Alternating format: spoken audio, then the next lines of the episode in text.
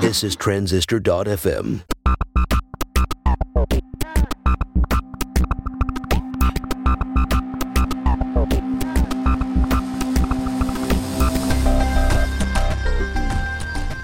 Hello and welcome to Build Your SaaS. This is the behind the scenes story of building web apps in 2023. I'm Justin and I've got Michele Hansen, co founder of Geocodio, back on the show today. Michele's been fighting the good fight with this rotten Section 174 tax legislation in the USA. How's it going, Michele? It's going. It's going. What time is right now? It's noon Pacific time for me because I'm in North America.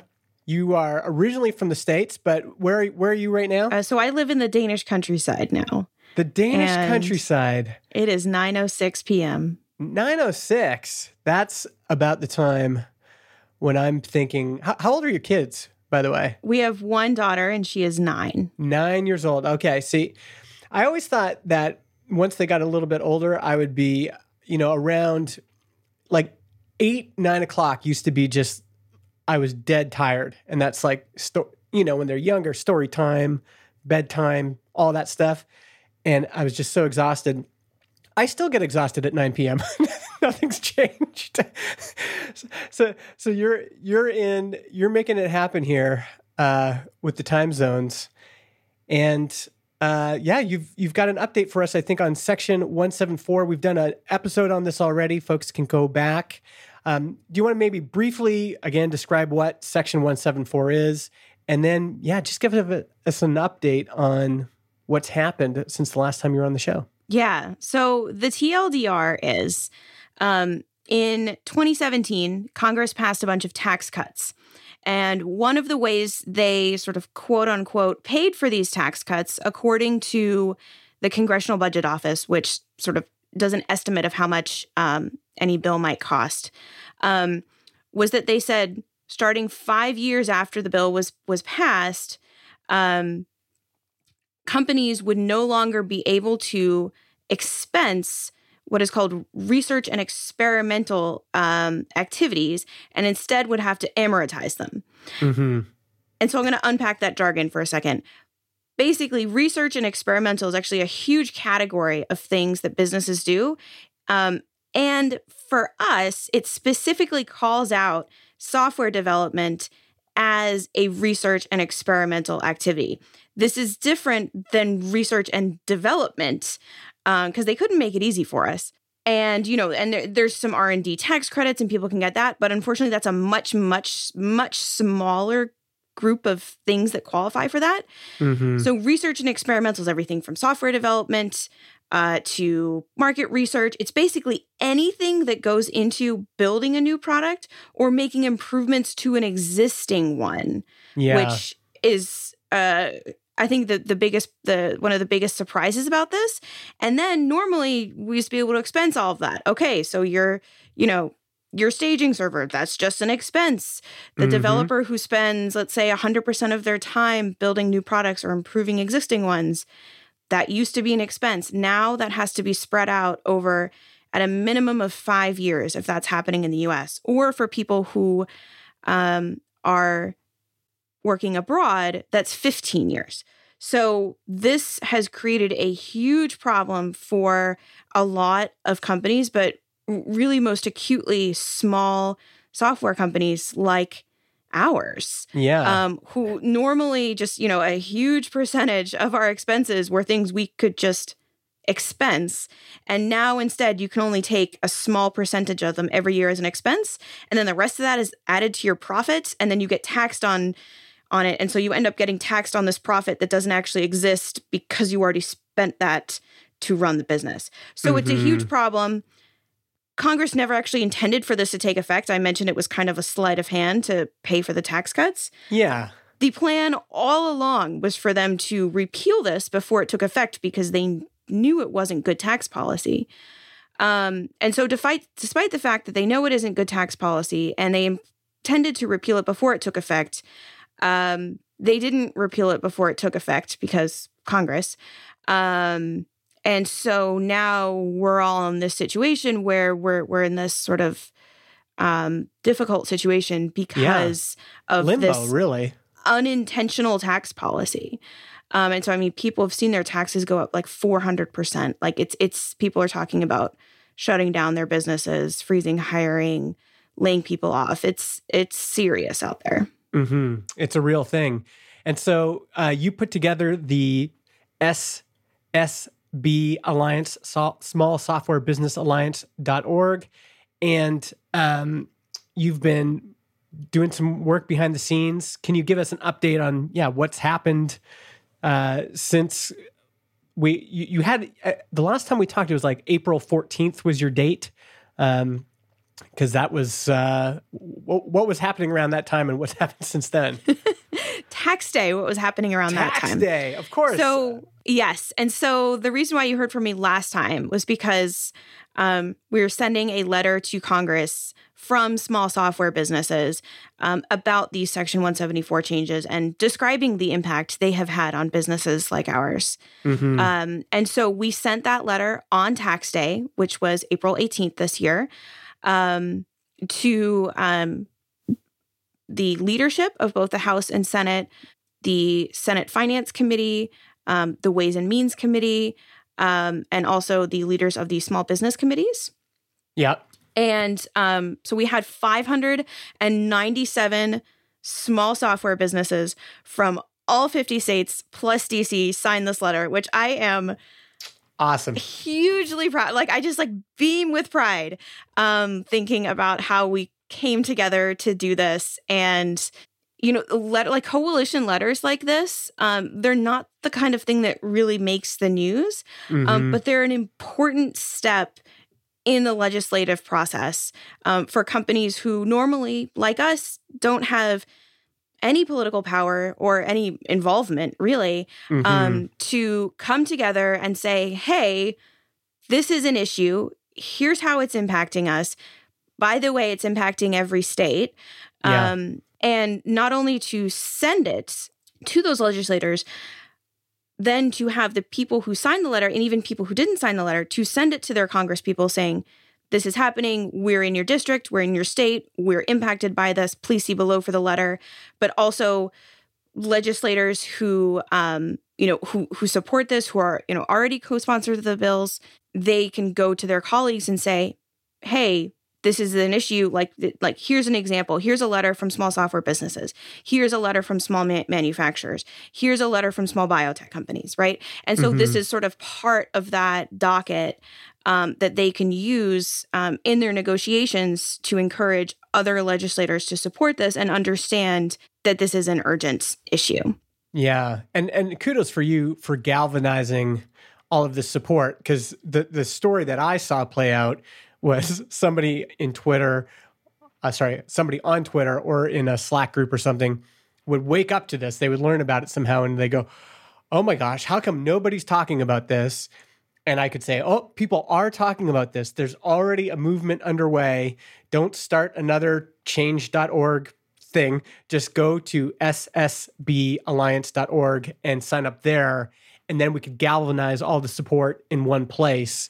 So well done. I think for you to get ahead of this and then to create the uh, the container for people to like when they did wake up and realize it was a big deal for the it gave us a place to go and then put our efforts all kind of in one spot. And I'm guessing that there's going to be more and more people kind of waking up to this still and they're going to be looking for where do I go? Well, you can still go to ssballiance.org put your name and email in and then get updates on what's happening. Yes. And and sorry, even people who didn't sign the letter, it's still incredibly impactful if you contact your Congress people, so your representative and your senators, um, about this. You know, it, if you run a small business, include a couple of lines about about how it's impacting you and include a letter of the copy because we want to make sure that a copy of this letter gets to every single legislator because it is having an impact. Um, I heard from contacts in DC this week that emphasizing the impact of this on small businesses is a salient message, both for Republicans and Democrats and for independents. Um, and offices are hearing from small business owners in their states and districts who are caught off guard by this and that is making an impact. People are having really good productive meetings um, with their with their legislators on this. I've heard from people who've you know they use the contact form. They ended up having um, a phone call or even a meeting with their senators. Um, the guys from demergent labs they met with their representative and said that you know they they were very receptive to it and and and that, that going with the letter in hand really gave them a a level of uh, of sort of uh, uh, uh, of legitimacy Yeah. that they might not have otherwise had going in just as or felt like they had going in as small business owners themselves. So even if you didn't get a chance to sign the letter before um, tax day, you can still get involved.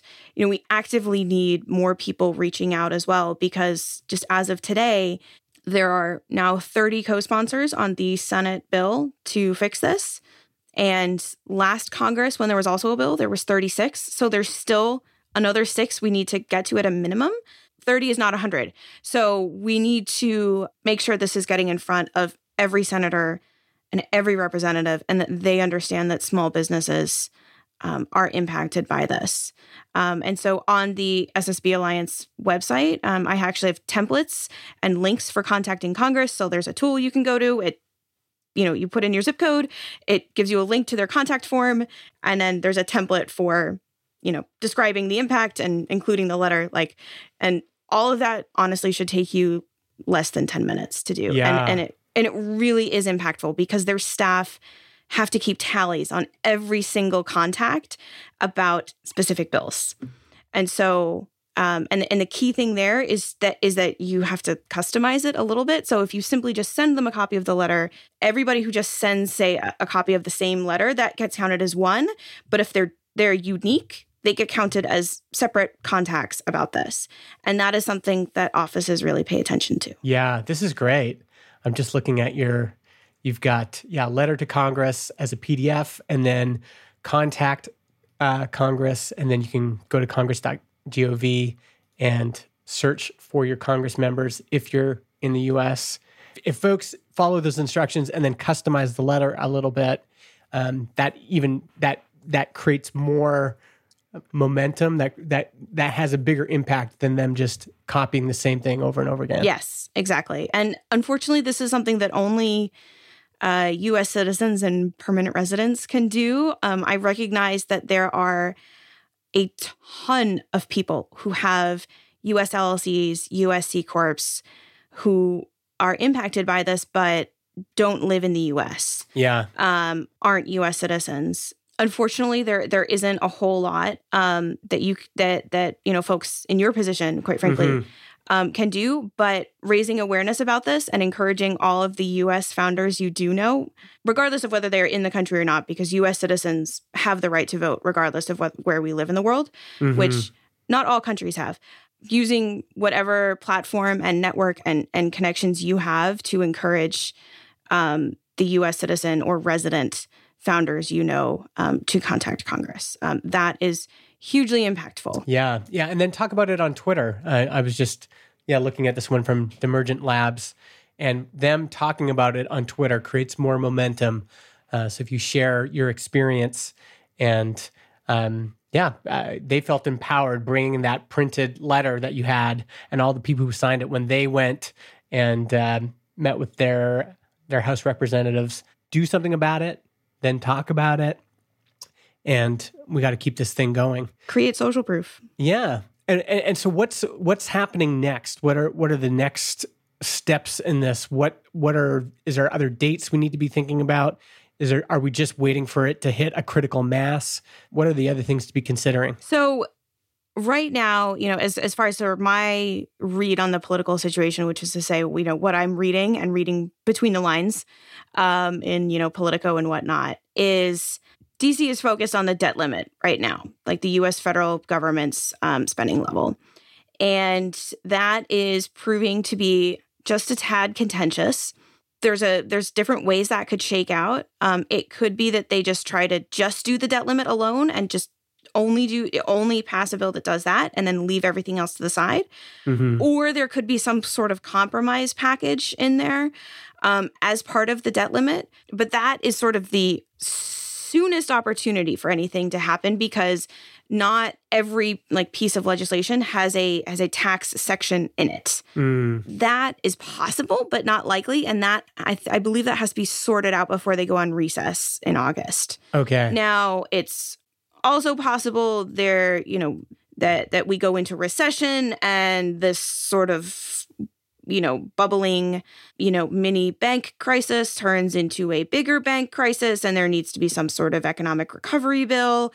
It could go in there, but you know, I mean, predicting recessions, I mean, um, that's not my department. So Yeah. the House Republicans are also expected to release a budget or, or sorry, an economic package bill that will include this. But from what I have been reading, that's not really considered a sort of a serious proposal. That's that's Okay. it's it's the yeah uh, they're gonna that's sort of their wish list of Yeah. everything but not really um, something that's gonna happen there's been a lot of talk basically about the negotiating side of this so because this was part of paying for those tax cuts which were a republican led effort there is a sense among democrats that republicans need to give them something in order to for them to give them this thing hmm our role in this is to be like, hey guys, that's that's great. You you've got these like feuds you want to settle. This is an urgent problem for businesses that are going to go out of business because of this. So like, can we try to put that aside? Yeah. Now, but I actually was reading something earlier this week saying, you know, that uh, you know, th- there's there's talk about child tax credit or low income housing, and you know, actually, or whether that trade is expensive enough. I mean, it's a whole kind of thing. As it looks like right now, basically, the soonest opportunity for this to get fixed is at the end of September. There's a continuing resolution at the end of September where tax historically has been part of it, from my understanding. And so Yeah. that, from what I'm reading, that looks like the soonest opportunity. What that means is if you actually, like us, extended your filing to September 15th, this is highly unlikely to be solved before September 15th Yeah. because that is you eh, that is September 30th. So it is highly unlikely this is going to be solved by then.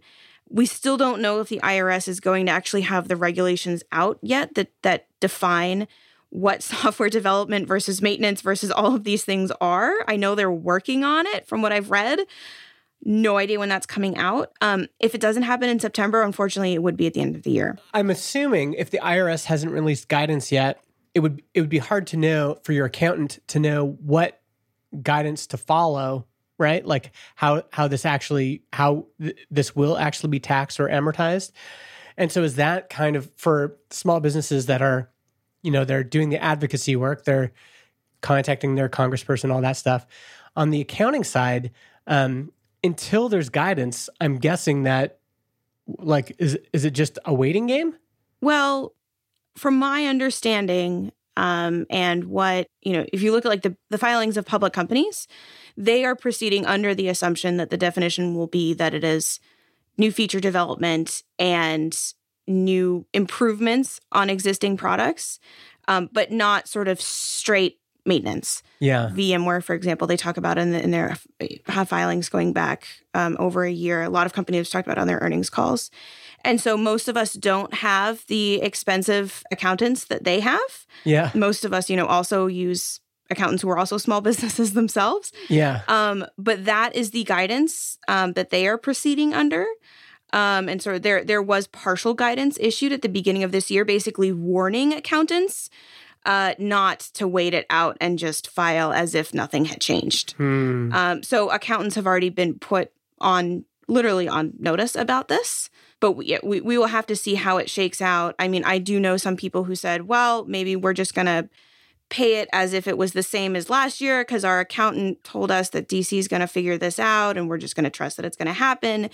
And then what their what their gamble is basically that is if it isn't fixed, then they're going to end up paying. They're still going to owe four hundred percent more in taxes, and then they're going to go uh, owe penalties and interest on top of that. hmm And so for some people, that you know non-compliance is ostensibly always an option, right? Yeah. That's you know that, that that's up to them and their accountant. Uh, um, but I think it's also important. I think as you've you've mentioned when you did your first mention of this on the podcast, um, to not fall fall into magical thinking that um, our community loves to fall into that, oh, Yeah. you know, sales just- tax, that doesn't apply to us. GDPR, that doesn't apply to us. Like, eh, it does. It does. That that's part of building a SaaS is complying with government regulations, um, even when they are unclear. Yeah. This is wild. Yeah. It's just every time we talk about it, it just feels like this is just uh, so unnecessary, but really here. Is there anything else that you want folks to know about right now at this stage, other than that reminder to go to ssballiance.org, contact Congress, get the letter, customize it, send it? Anything else folks should be knowing about? Send the letter if you haven't done so already. That is the most important thing to do right now. Okay. It doesn't matter if you didn't sign the letter originally. That's fine. You can simply say I'm I'm a small business and, you know, like I support this letter that was sent, right? Um I'll give you a link to include in the show notes, but that is the most impactful thing that you can do. And everything I have just talked about, if you were not aware of this, probably sounds an awful combination of scary and confusing. There is an effort going on to try to fix this. What is in your control is to send the letter to Congress, to tell the other founders you know to send the letter to Congress. Just send them the link, use the templates. You don't have to think about it too much, but it really does make an impact. Like the the letter was mentioned in a uh, House Small Business Committee hearing. Um, it was officially entered into the congressional record. It's getting it's getting mentioned in other hearings and whatnot. It's it's these sort of small procedural things that that don't make the news, but they actually really make a difference. And so the more legislators are receiving this letter, the more who are receiving it continually, Mm-hmm. um, that has an impact in the sort of you know how the sausage gets made kind of a way um, Yeah. that that usually isn't isn't quite so public. All right, folks. So, yeah, make sure you do that. The link will be in the show notes, but it's also at ssballiance.org. And then you click the contact Congress link at the top, and it'll take you. She, Michele's got it really nicely laid out here. Thanks for doing all That's this me work. and, and Tailwind yeah, you, you and Tailwind. That's perfect. This is- buddies and GitHub desktop. yeah, that's good. It's it's awesome. I, I think it's also Laravel Vapor too. Yeah, we got we got the whole the whole gang. You you got the whole stack behind you. That's great. Um, I if you have time, I'd I'd love to get your thoughts on. I just had Aaron Francis on, and we were talking about bootstrapping and uh, starting a family or bootstrapping while you have young kids and life balance and everything. And uh, we had done an interview um, about the story of you and Mathias building Geocodio, which is your company. You're, you don't do tax policy for a living. That's just a hobby. God no, no. After between this and having gone just gone through sales tax compliance, um, I don't ever want to talk about taxes again in my life. I will have to, but I am extremely done with the topic. Hey, how come your team doesn't have their own podcast? Head over to Transistor and use my coupon, transistor.fm slash Justin. You'll get 15% off your first year of podcast hosting. It'd be I'd be curious because I, I know one of my memories of speaking to you was uh, you had this line of when you'd started Geocodio, you were like, if this could pay for uh, diapers, I think it was, or childcare, or like each win you had, there was like this related milestone that related to family life.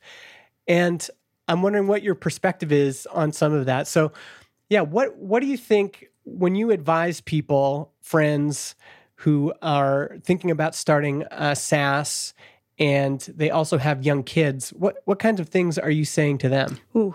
I mean, it's you know, it's tough. Um, I should say that I have not listened to the episode with Aaron yet, but it is queued up um, because I think I think it sparked a good conversation about this. Um, you know, I've noticed conversation you and Aaron and and Matt Wensing has been jumping in on that, and I think it's a good one to have, right? Um, you know, because yeah, when we started Geocodio, the the original idea was the thing that sort of you know got us off the couch because we would just yeah, we spent our weekends catching up on Game of Thrones or whatever, Mhm. right? And then, you know, no kids, like just the world, you know, the weekends were our oyster, right? Yeah. Um, and then, you know, kind of things got real when we truly understood, you know, how much the cost of daycare would be, which for context in the US, in, in a majority of states is more expensive than state college tuition.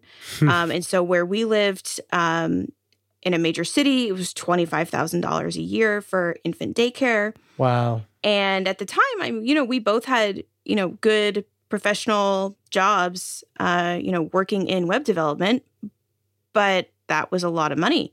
Mhm. And we were like, okay, so we can either kill it at work and try to get raises of $25,000 this year, Mhm. or we can start something on our own. And so we can just keep the same level of living. And so that was sort of the initial goal was to to try to pay for that. I didn't even think about going full time on it for a long time because it was like, okay, well now we're at least making the same amount of money if you're taking, you know, uh, daycare into account. And it was like, oh, well, okay, maybe, you know, we got to uh, fix our broken air conditioner, you know, that was $8,000 without having to take out a loan. That is amazing. Mhm. Or I got to pay off my student loans. Like it wasn't, yeah, it was, it was very focused on things that kind of made our family budget better. initially, so you, you you were working as a product manager, I believe, or something like that. Yeah. were- yeah. So I started out as, as like, I, I actually transitioned from being a technical project manager, like at, a, at an agency managing web development builds, um, to then being a product manager. Okay, and and Mathias was was he working? A developer, He was a W two yeah. as well. Yeah. Yes, we Okay. were both W two. So you're both W two. You have a baby in in in that time, and then uh, you folks made the decision. You're both going to continue working full time, but that means daycare, and daycare is twenty five thousand dollars a year. And then you were like, okay, how we got to figure out how we can do this. One option is we could try to get raises. Another option is we could try to build something on the side.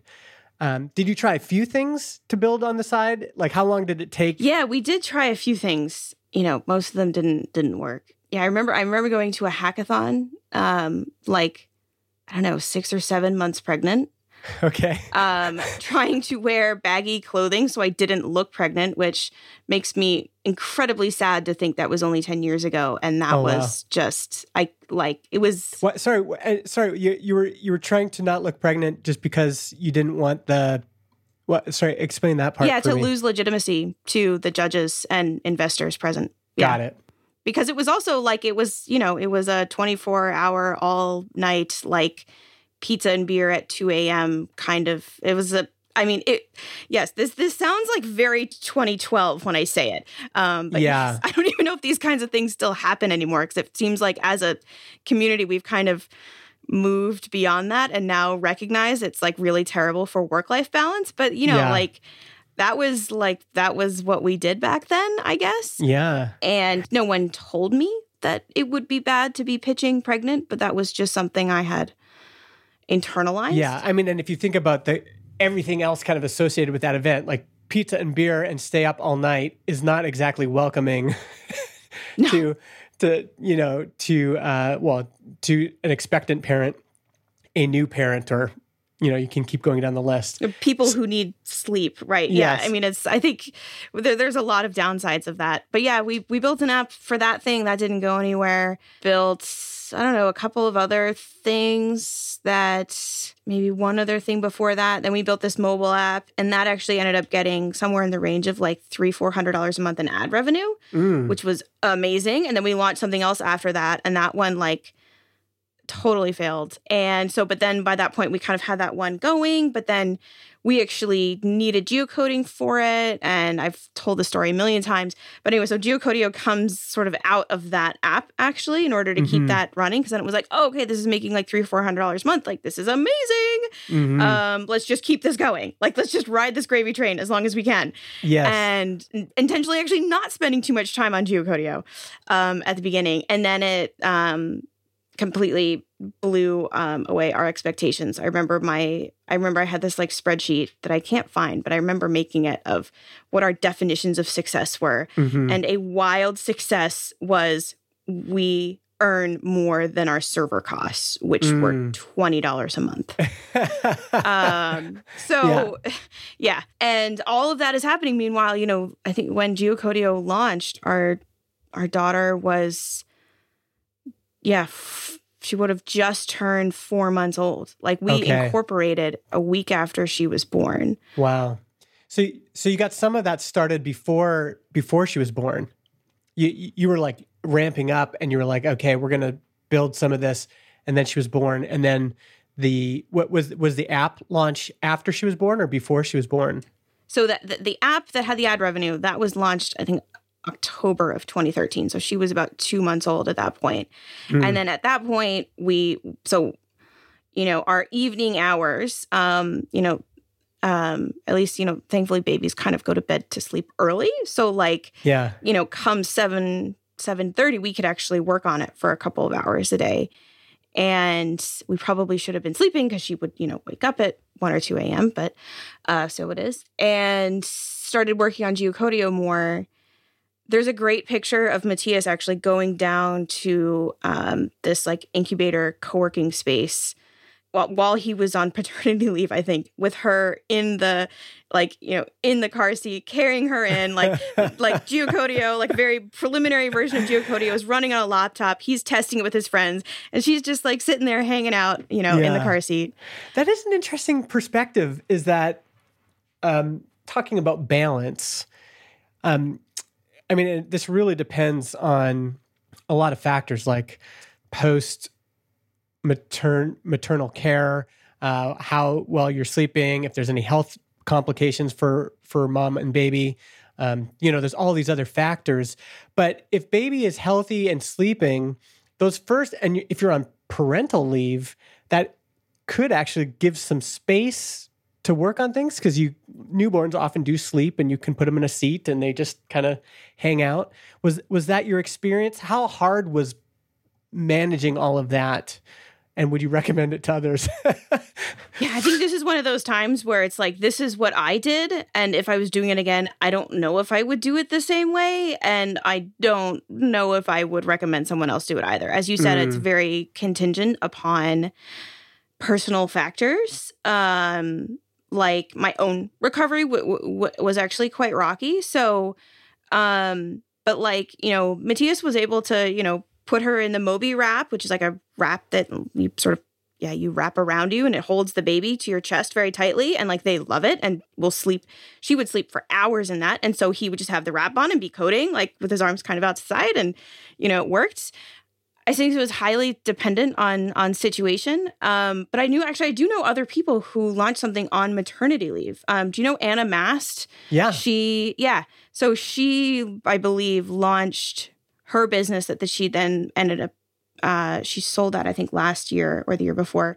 Um, she launched that while she was on maternity leave. Yeah. Um, and so I, th- I think, you know, for me, it's not just about the parental leave aspect. It's that I found the early stages of parenting um, to be just really exhausting and depleting and the lack Mhm. of sleep and the kind of, you know, you're, you're, you're just on call 24 seven and have no social life. And, you know, if you are going to work, that's your only adult interaction of the day there's not really a whole lot of sources of dopamine unless you're someone who just absolutely like loves child rearing which Yeah.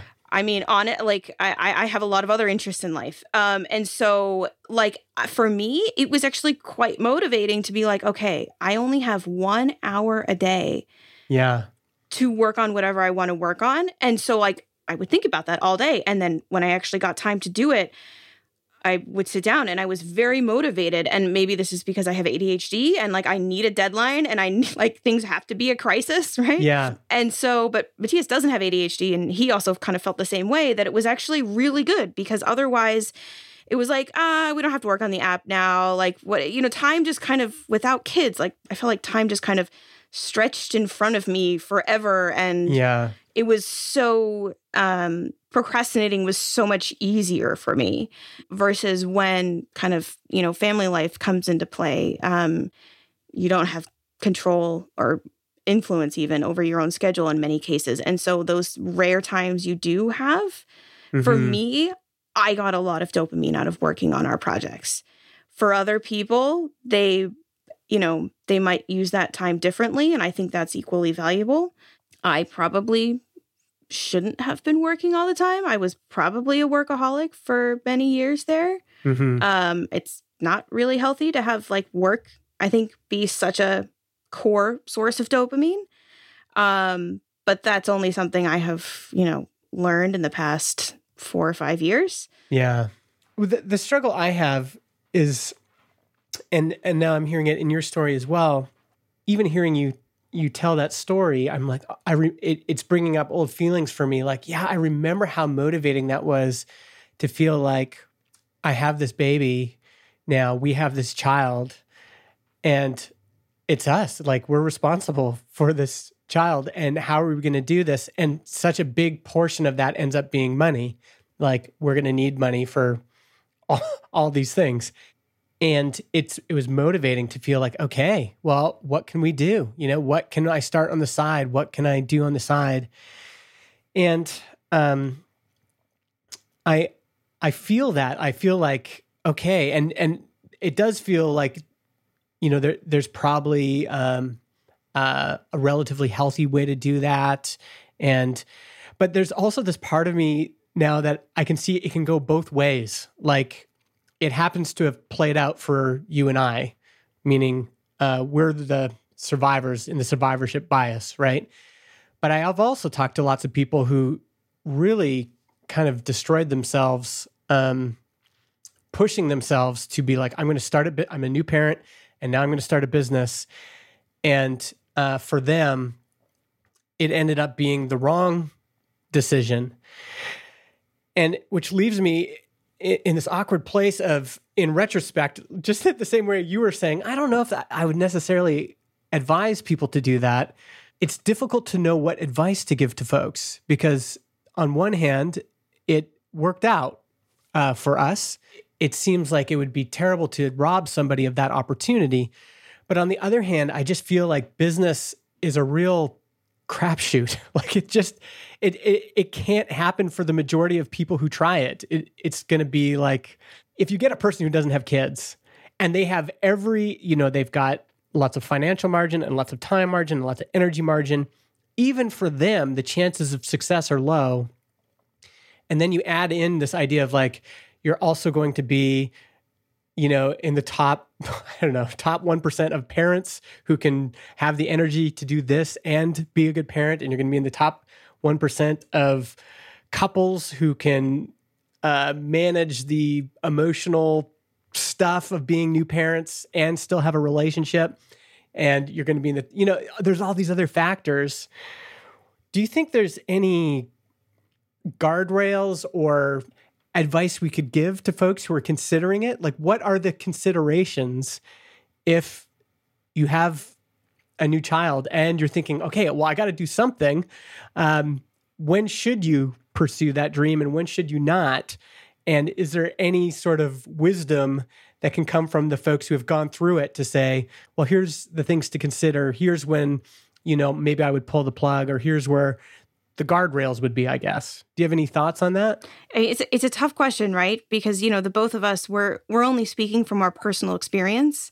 You know, this isn't something that we have studied. This isn't something that we have I don't know applied right in in you know hundreds of companies, and we can say, okay, here are the things that worked in here. Like like we don't have any sort of like empirical evidence. We we just have our own experiences, and and that makes me not want to give any advice um, on the topic because because I I only have my personal experience. You know, I remember when this this will be so interesting to listen back to. I remember when we were talking a couple years ago, and I don't even know when that was, but it was before COVID, so this was Mhm. a while ago. I mean that that was like what, like at least a decade ago. um, and I remember we were talking about this, and you asked me, you know, you know about this like family balance and whatnot, and you said, Mhm. well, so what about somebody who has a W two job? You know, they're a developer. They come home, they eat dinner with their family, and then they go into the basement to work on the side projects right after dinner. They're doing it for their family. They have a financial need for it, right? Necessity breeds invention. And I and, and I remember thinking like very clearly, like, no, they can't but, like they shouldn't do that. right? Because like their spouse, you know, who I think in your scenario like was a stay-at-home spouse, right? Like Mhm. they are c- clearly putting work in all of its forms, whether it's sort of self-directed or employer directed, like above family and above their relationship with their spouse and and sort of like social interaction and support like that, right? Mhm. Um, and so, and I think this is where I think like Matt Wensing, you know, tweeted this the other day of like, you know, you have four buckets, right? You have family, you have social, you have what what were the other ones? Like health, Hobbies, and ho- oh yeah, hobbies and and and business startup, startup, right? And in order for the startup to be successful, you have to be putting nine, at least nine of your 20 tokens in that bucket. Yeah. Mhm. Um, and and Jason Cohen, uh, he even separates out kids and spouse.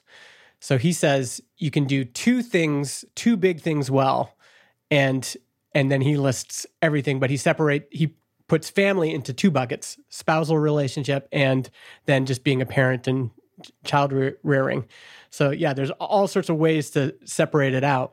but yeah and, and so there's kind of this conversation going on about it and and i thought that was a really interesting way of looking at that that like i remember you know i had to do this an activity like that at founder summit a couple years ago of from a burner's perspective right um, is that you can't be running on full steam in every area of your life like something is going to suffer Mhm. and I guess I wish I had known about that concept and way of framing it beforehand because I think that would have given me some perspective earlier that it took me years to get and am still in the process of attempting to apply.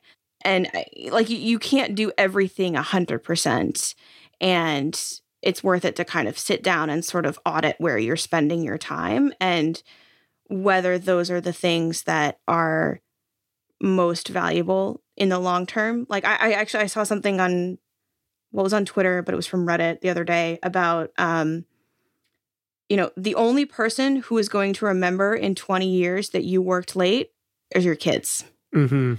And I was like, ooh, ooh, that hurts, especially like as somebody who has to do a lot of late night calls because of Mhm. time zones and, you know, like did an evening MBA program like as a parent and like, you know, was working at night, you know, like, like that really, that, that- like, that's like still, that's like still just hitting and sort of uh living, you know, rent free in my heart right now. But then it's a question of like, well, but if I'm working what if I'm doing that work for my own business, for something that's building an asset, you know, for our family, right? Like doing Mhm. that, like, like I think I look back on those early years and like, you know, the times I regret working, they're, you know, when the, the, they're regretting doing W 2 work on the weekend when it didn't really matter Mhm. right? Like, and I wasn't really getting all that much out of it, right? Versus like opening my laptop at 9 p.m. when she's already asleep and I'm building it with my spouse and we genuinely enjoy working together. I don't, I don't, I think that's very positive. Yeah. And so it really, really depends on the situation. But like, I think talking about being like, you know, some somebody was saying, you know, they wish they had been more present, right? And I'm like, Mhm. I look back and yeah, I wish I had been less distracted by nighttime and weekend Slack drama from my W 2s Mhm. because that distracted me. Like like just corporate drama like was very very distracting. Like Yeah. but there was never really a time when like you know for me i guess that like sure there were times when we were talking about geocodio like at dinner time or whatnot but like i don't know i hope she absorbed something from that right you know Yeah. so like it wasn't like yeah th- those are the work related but I, I didn't have very good boundaries at the time and so i guess it kind of all it kind of all blurred and it took me some years to really separate those things Yeah. Yeah. and that's a journey that I can't I don't I don't know how to I don't know I wouldn't wish it on anybody and I also don't know how to give you advice on here's how you you know expedite your own journey through workaholism and mm-hmm. recovering from it like I don't know how to give advice on that Yeah. well, and and this is the thing, right? Is the in some ways I do have some empirical evidence because I have this inbox that I've had since 2012 when I started podcasting and blogging, filled with people's journeys. Oh you got the mega maker people. And I've got the Mega Maker community and podcast listeners. And and I have you know, I started off with this kind of very this this so, uh, you know maybe some bravado of like this is what folks need to do. The best life you could ever attain is you know starting your own independent business, and now I've I have these real life case studies of folks, and again, there's this realization that it just the there is a risk in all of this, and the gauges are you know the gauges for your life are sometimes hard to self-assess. Nobody else well not nobody else but um, often we don't get them assessed by some outside professional and the everybody's experience is different the context is different etc and so i on one hand i want to encourage folks and say well look like it really has starting this business has had a tremendous positive impact on my family. There's no doubt about it. But I want to have some some caveats, caveats to that to say, so on one hand, I want to encourage people that are doing it, go, yeah, like go after it. But on the other hand, I want to say, you, you do need something. You need some guardrails. And because the the again, this is where magical thinking can get us in trouble. this thought of like, well, I could never get divorced, or I could never become, uh, you know, alienate my children, or I could never cause us financial ruin. Well, you could. Those are all possibilities. Like, those are all things that could happen that we need to take a responsibility for in the same way we take responsibility for GDPR and sales tax compliance and all these other things. So yeah, it's a it's a tricky. I'm glad that the conversation is happening because I think a a binary answer of just like rah rah go for it isn't enough. It doesn't cover enough of the material. And my hope, I guess, is that a deeper, nuanced discussion um, where we kind of consider some of these things and say, well, this is what it cost, and these were the risks, and and I'm speaking as someone who made it through, but not everyone makes it through. So those are things to consider, and ultimately, what your kids really need are love and care and uh, presence, you know, and um, not presence. With a C, not with a T. Yeah. not gifts. Though if you ask them, they would say they definitely need presents with a T. Did you did you see Veni's tweet? This is a side, but Veni Veni, uh, who runs Diversify Tech, she had this awesome t- tweet where she, her her child go, goes to her and goes, "Mom, I'm scared of dying," and her mom goes, "Oh," Veni goes, "Well, oh dear, why are you scared of dying?" Well, that means I won't have any more screen time.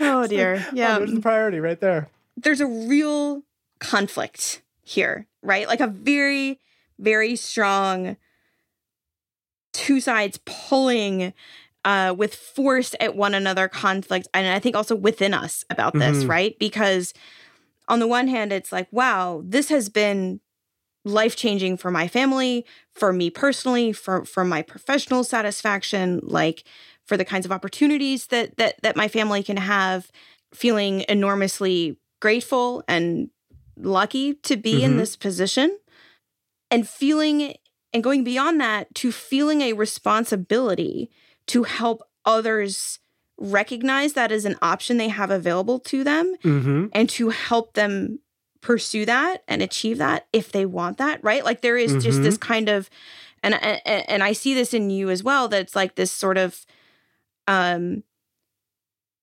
this the, the this compulsion that mm-hmm. if if one has been fortunate in their life that they have a an obligation to help other people recognize that like like in their own lives as well right like mm-hmm. th- there's a responsibility totally um, a yeah. duty right it's not an option but then at the same time also realizing that it's not for everybody.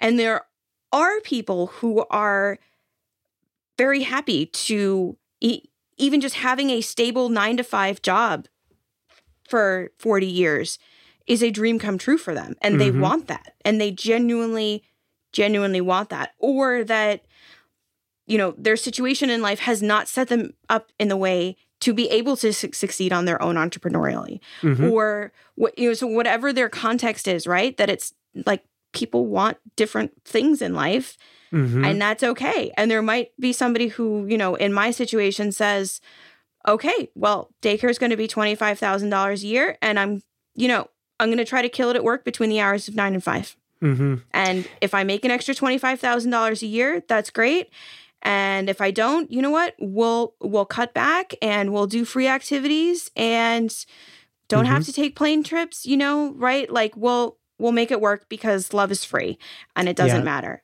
And like Yeah. there's and that's true as well. Like that like like everybody's experience is true and their context is matters and no single human being no single family has the same context as another family and so i i feel very very like this very deep conf- confliction about this between Mhm. wanting people to know that they they can do this Mhm. if they want to Mhm.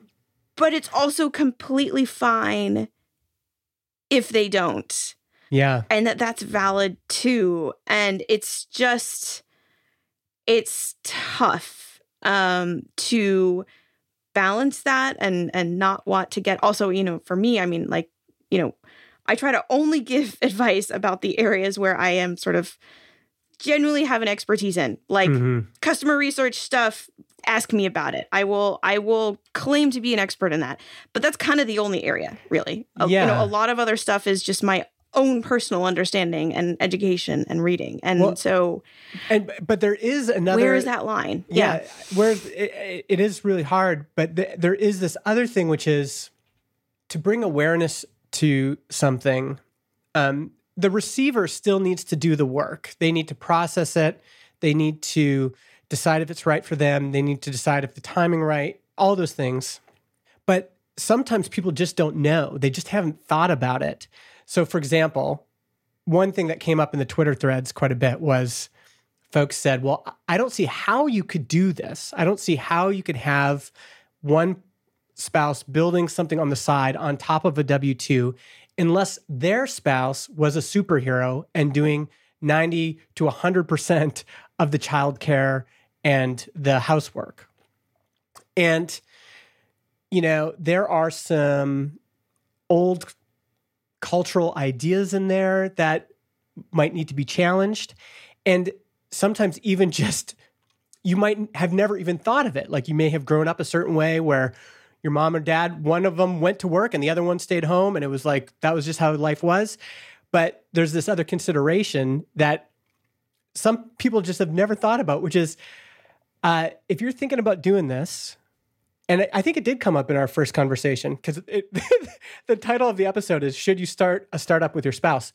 Um, the I, there, the other consideration is uh, okay, Frank, Eileen, whoever you are that wants to do this, the other party in this is your spouse, and um, you may be bringing some assumptions to the table that you haven't even actually thought of, like. You, you haven't explicitly said, well, my spouse is going to do 90% of the child care and the housework.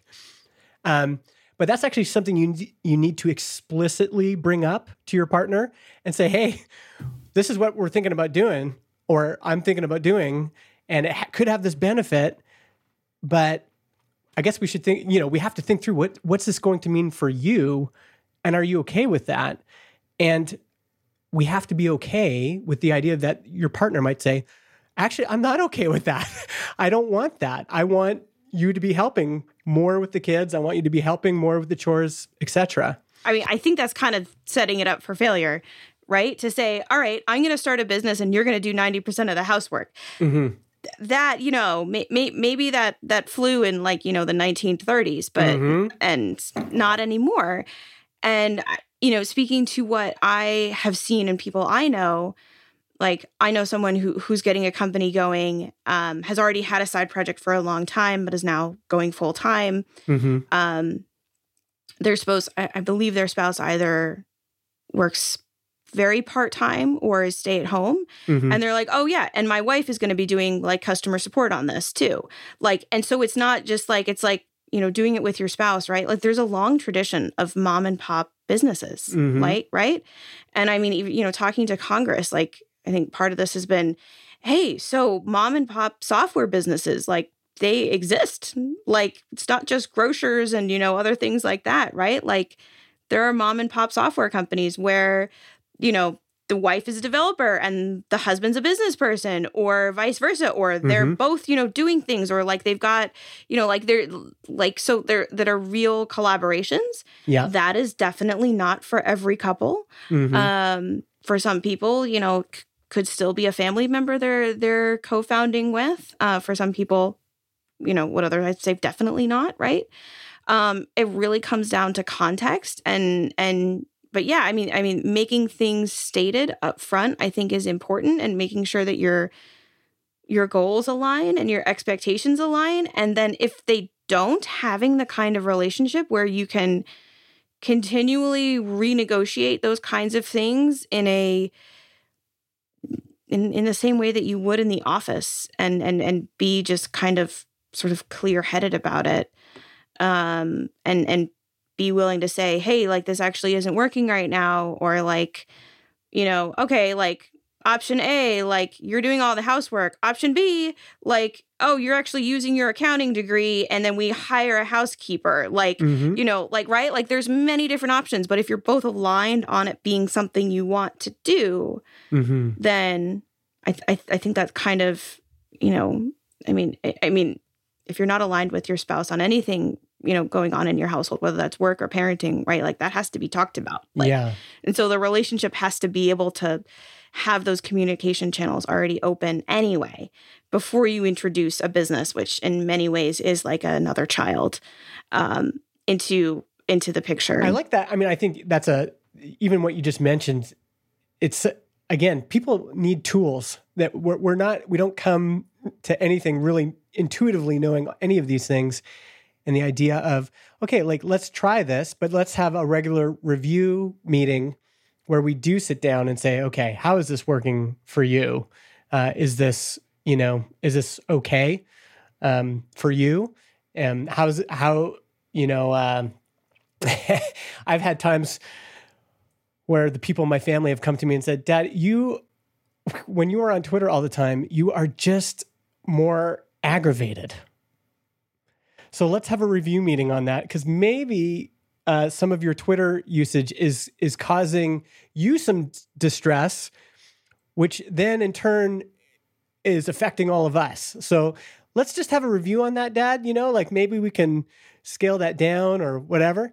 And um, yeah, I think you're going to need stuff like that in your relationship and your family. and it's it's it's okay if people you know don't want to be co-founders with their spouse right? There's i know plenty of people who have great relationships with their spouses who could not run a business together. Mhm. um that doesn't necessarily like right like that that it's just a very particular type um of relationship. And and i mean that point of you know spouse children startup pick two Mhm. um that that's that's something i'm going to be thinking about too um because you know there were definitely a lot of times when my husband and i were talking about geocodio at the table and we thought it was a perfectly fun conversation but our daughter when she was three like probably did not think it was so thrilling to talk about um the multitude of issues that come when you allow people to upload spreadsheets yeah.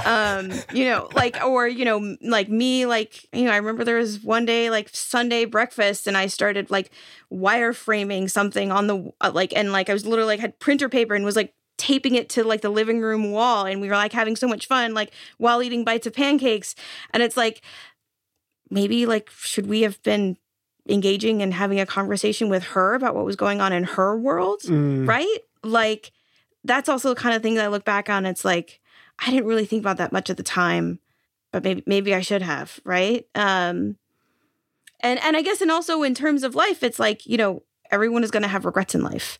Which regrets do you want? It's not a matter of not having regrets. It's a matter of which ones and how bad they are and Yeah. whether you can live with them and whether they are also things you can recover from, right? And I think that's the beautiful thing about a relationship that has a solid foundation is that the relationship can grow and it can evolve and it can be bended and Mhm. and and I like to believe that's you know with spouses or with children or or anyone else, right? yeah.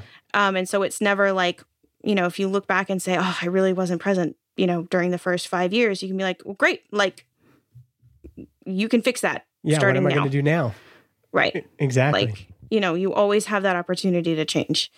totally. Um, and that's that that's something I guess I, I I find myself saying even when I don't take my own uh, course of action and I'm podcasting at ten o'clock on a Thursday night. Um, well, thank you so much, Michele, for your time. This was great. It's always great to talk to you.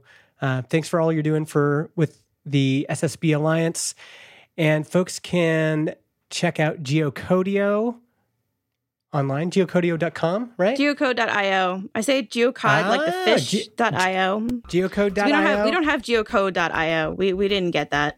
And uh, I'll also put links to Michele's Twitter, to the links, to everything else going on. Check those out in the show notes. Thanks again, Michele. Thank you.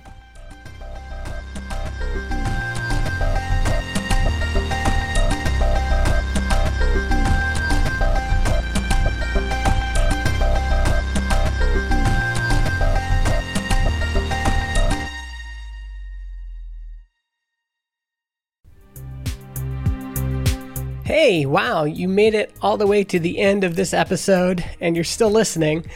Just wanted to remind you that you can get 15% off your first year of podcast hosting when you go to transistor.fm slash Justin. That's my personal coupon code. If you've been thinking about starting a podcast, now is the time. And you can use cool features like this where you dynamically insert ads or announcements into your podcast episodes pre roll, mid roll, and post roll. So go to transistor.fm slash Justin, get 15% off your first year of Transistor. Thanks for listening.